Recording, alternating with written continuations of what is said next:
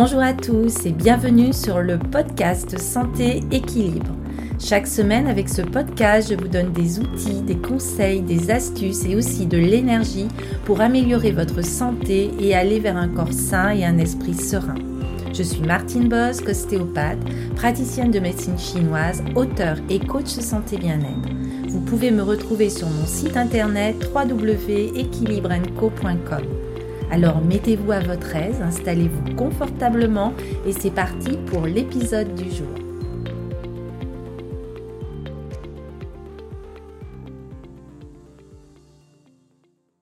Hello à tous et bienvenue dans cet épisode numéro 17 du podcast Santé Équilibre. Je veux évoquer avec vous dans cet épisode l'affirmation de soi. Je définirai tout d'abord l'affirmation de soi, vous décrirez les différents comportements affirmatifs et non affirmatifs. Alors, tout d'abord, définissons ensemble l'affirmation de soi. L'affirmation de soi est ce que nous traduisons dans notre vie de tous les jours par avoir de l'assurance. L'affirmation de soi peut se définir comme un comportement qui permet à une personne d'agir au mieux de son intérêt, de défendre son point de vue sans anxiété excessive, l'expression efficace, sincère et directe de ce que l'on pense, de ce que l'on veut, de ce que l'on ressent, et aussi d'exercer ses droits sans dénier ceux des autres. L'affirmation de soi consiste en la capacité d'exprimer ses émotions, ses pensées et ses opinions, de même que de défendre ses droits, tout en respectant ceux des autres, ceci de façon directe, honnête et appropriée. Et bien sûr, cette habileté résulte d'un patient apprentissage. L'affirmation de soi est à l'origine de comportements appelés comportements affirmatifs. Et l'apprentissage de l'affirmation de soi a donc pour but d'aider une personne à mieux connaître et à mieux utiliser certaines notions élémentaires de psychologie, et plus particulièrement en ce qui concerne trois aspects. Tout d'abord les émotions, les pensées et les opinions, c'est-à-dire apprendre à bien identifier ses, émotions, ses pensées et ses opinions. En deux, on aura l'aspect des droits, apprendre à reconnaître ses droits de même que ceux des autres. Et enfin, l'aspect numéro 3, la communication. S'entraîner à utiliser les moyens appropriés pour améliorer la qualité de nos échanges interpersonnels, c'est-à-dire faire savoir clairement ses émotions, ses pensées ses opinions et les faire respecter, ainsi que ses droits, tout en respectant ceux des autres. Ainsi, l'affirmation de soi n'est donc pas une qualité de la personne, mais un comportement, un axe de conduite qui se travaille et s'apprend. On ne parle donc pas de personnes affirmées, mais de comportements affirmés ou affirmatifs. Alors voyons ensemble maintenant la différence entre un comportement affirmatif et un comportement non affirmatif. Tout d'abord, un comportement affirmatif se distingue de trois autres types de comportements que nous nommerons ici comportements non affirmatifs. Soit le comportement soumis ou passif, qui se caractérise par l'incapacité à exprimer ses émotions, ses désirs, ses opinions, ou de le faire mais de façon indirecte, inappropriée et au détriment de ses propres droits. Ensuite, dans le comportement non affirmatif, on va retrouver aussi ce qu'on appelle le comportement agressif, qui se manifeste par l'expression de ses émotions, de ses désirs et de ses opinions, ainsi que par la défense de ses droits, mais parfois au détriment des droits des autres, et ceci de façon le plus souvent directe, mais presque toujours inappropriée. Et enfin, le troisième comportement, qui est le comportement manipulateur, qui se caractérise à son tour par l'expression de ses émotions, de ses désirs et de ses opinions dans le but de défendre ses droits et de satisfaire ses besoins, mais là de façon toujours indirecte et souvent malhonnête, et souvent au détriment fréquent des droits des autres. Alors voyons maintenant d'un peu plus près en quoi consistent ces comportements affirmatifs et non affirmatifs. Nous allons tout d'abord voir le comportement affirmatif, puis nous verrons à tour de rôle les comportements soumis, agressifs et manipulateurs. Alors commençons par le comportement affirmatif. La définition du comportement affirmatif découle de celle de l'affirmation de soi. C'est un comportement qui consiste à exprimer ses pensées, ses émotions et ses opinions et à défendre ses droits, tout en respectant ceux des autres, et ceci de façon directe, honnête et appropriée. Il en résulte généralement pas d'une habileté innée, mais elle s'acquiert suite à un patient entraînement. Arrêtons-nous quelques instants sur cette définition. Exprimer ses pensées, ses émotions et ses opinions. Alors, exprimer ses pensées. Si l'on juge approprié, il est important d'exprimer clairement ses pensées pour que les personnes de notre entourage puissent bien savoir ce que l'on pense et ce que l'on désire. Par exemple, vous pouvez exprimer je suis fatigué ou j'ai besoin d'aide. Ensuite, il y a l'expression adéquate des émotions, même si elles sont parfois négatives, qui permet le plus souvent de mieux se sentir et d'améliorer ses relations interpersonnelles. Par exemple, on peut exprimer ses émotions en disant je t'aime et j'apprécie ta présence, ou alors je ne comprends pas ton attitude qui me gêne. Après, nous allons pouvoir exprimer nos opinions, l'opinion qui est une façon personnelle de voir les choses. Et l'estime de soi passe entre autres par cette capacité de pouvoir exprimer adéquatement ses opinions. Exemple, je trouve que ce vêtement te va bien. Ceci est votre opinion. Maintenant, comment défendre ses droits? Tous sont d'accord sur le fait que les êtres humains ont des droits et qu'ils doivent être entendus, défendus, même s'ils sont menacés. Un des buts de l'affirmation de soi consiste à aider l'individu à identifier ses droits et par la suite à acquérir les habiletés pour les défendre adéquatement. Par exemple, ça ne me convient pas de te prêter ce montant d'argent. Je désire prendre plus de temps, y réfléchir avant de choisir. C'est cela défendre ses droits et tout en respectant les droits des autres, il est essentiel de reconnaître aux autres des droits identiques à ceux qu'on s'attribue soi-même. C'est un aspect essentiel de l'affirmation de soi, car celui qui ne respecte pas les droits des autres se comporte souvent de façon agressive. On peut prendre comme exemple, je respecte ton choix, mais je crois à l'indépendance politique. Je comprends que tu sois en colère contre moi parce que je suis en retard. Et ceci de façon directe, honnête et appropriée. Direct, c'est-à-dire dire clairement les choses sans détour, telles qu'on les pense. Prenons l'exemple par exemple de collègues qui vous invitent un jour de semaine à prendre une consommation après le travail. Vous n'aimez pas très bien ces sorties improvisées, sachant qu'elles finissent souvent trop tard et qu'elles risquent de nuire à votre travail du lendemain. Vous pouvez alors justifier votre refus par un prétexte. J'ai mal à la tête, ou je suis fatigué, ou je suis occupé ce soir. Mais une réponse directe est généralement préférable.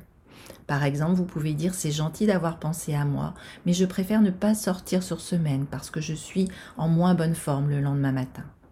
Nous pourrons donc reprendre une autre fois.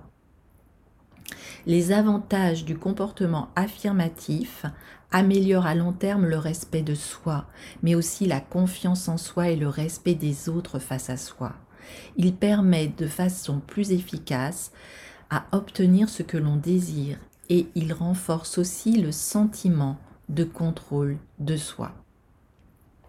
Donc ça, c'était tous les avantages du comportement affirmatif.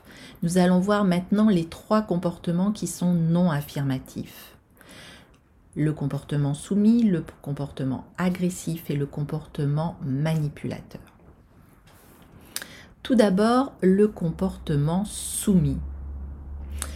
Le comportement soumis ou passif se caractérise par l'incapacité d'exprimer ses pensées, ses émotions et ses opinions, ou de le faire de façon indirecte, inappropriée au détriment de ses propres droits.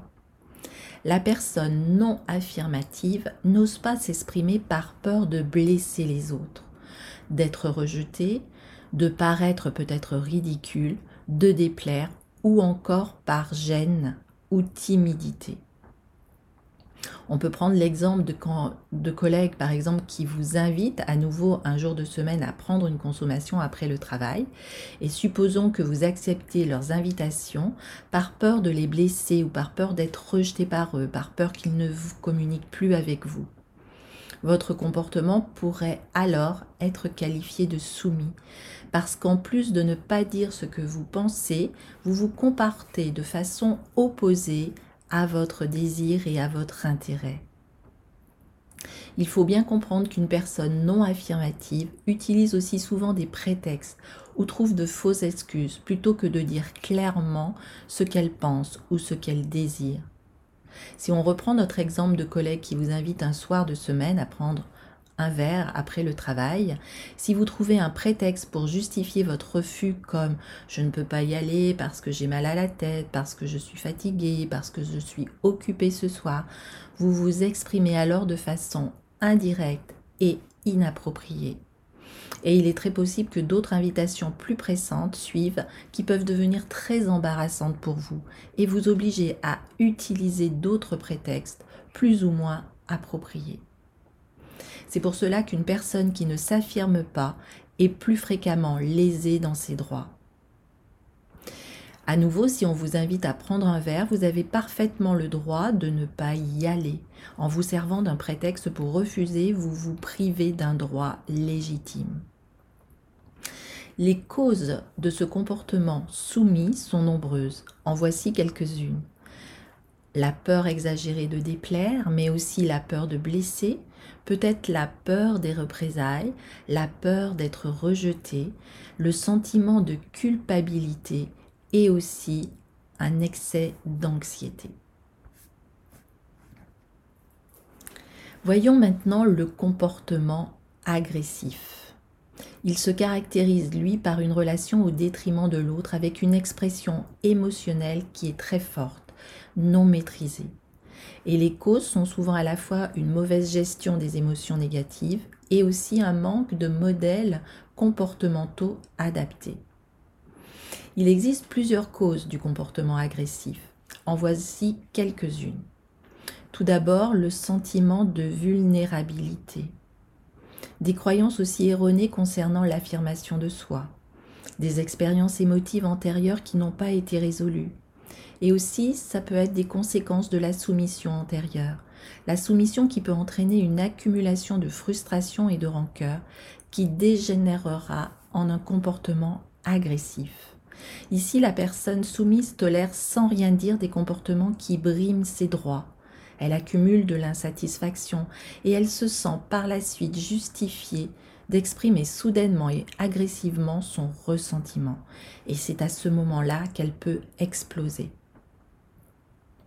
On peut prendre par exemple l'exemple d'une secrétaire qui est très compétente, mais trop soumise et qui accepte à plusieurs reprises et sans rien dire de travailler des heures supplémentaires qui sont souvent non rémunérées. Suite à une autre demande du même genre, elle va à un moment exploser en disant à son patron Vous êtes odieux, j'en ai ras-le-bol, je vais démissionner. Cela a été pour le comportement soumis. Voyons maintenant le comportement manipulateur. Le comportement manipulateur est en réalité un comportement agressif qui est déguisé, volontairement ou non, et qui correspond souvent à une stratégie d'évitement de la confrontation directe et du conflit. Il y a plusieurs causes qui peuvent expliquer le comportement manipulateur. Tout d'abord, le désir d'atteindre ses fins à tout prix, même si c'est de façon détournée au détriment des droits des autres. Par exemple, un individu peut vous emprunter de l'argent, soi-disant pour acheter de la nourriture pour sa famille, mais avec une intention bien réelle de l'utiliser pour boire ou pour le jeu. Une autre cause est la recherche des bénéfices de la manipulation. À court terme, le comportement manipulateur, avec des prétextes, des mensonges, de la dissimulation, permet souvent d'arriver à ses fins en évitant les confrontations. On peut aussi retrouver dans ce comportement manipulateur le sentiment de vulnérabilité. Par peur du rejet, de la vengeance, des personnes peuvent inventer des prétextes ou mettre la faute sur autrui plutôt que d'assumer leur acte. Par exemple, un employé peut oublier de faire parvenir un colis important et il va blâmer une autre personne pour cet oubli, de peur, lui, d'être pénalisé par son patron. Et enfin, dans ce comportement manipulateur, on peut trouver comme cause le désir d'éviter tout simplement le conflit. Quelqu'un va par exemple accepter d'aider un copain à déménager, mais le moment venu, il va donner un faux prétexte pour se désister. J'ai mal à la tête ou il m'arrive un contretemps. Et la personne préfère inventer un prétexte plutôt que de dire la vérité à son copain pour ne pas le vexer. Donc nous avons vu ces comportements non affirmatifs le comportement soumis, le comportement agressif et le comportement manipulateur. Ce qui est sûr, c'est que l'affirmation de soi a de nombreux avantages. Tout d'abord, on se respecte mieux. On va avoir aussi une confiance en soi augmentée. Et symétriquement, on va obtenir le respect des autres et aussi de façon plus efficace ce que l'on désire. Et un autre avantage de l'affirmation de soi, ça va être de renforcer le sentiment d'efficacité personnelle et de contrôle sur soi. Alors pour conclure sur cet épisode d'affirmation de soi, je dirais que le plus important est d'être soi-même.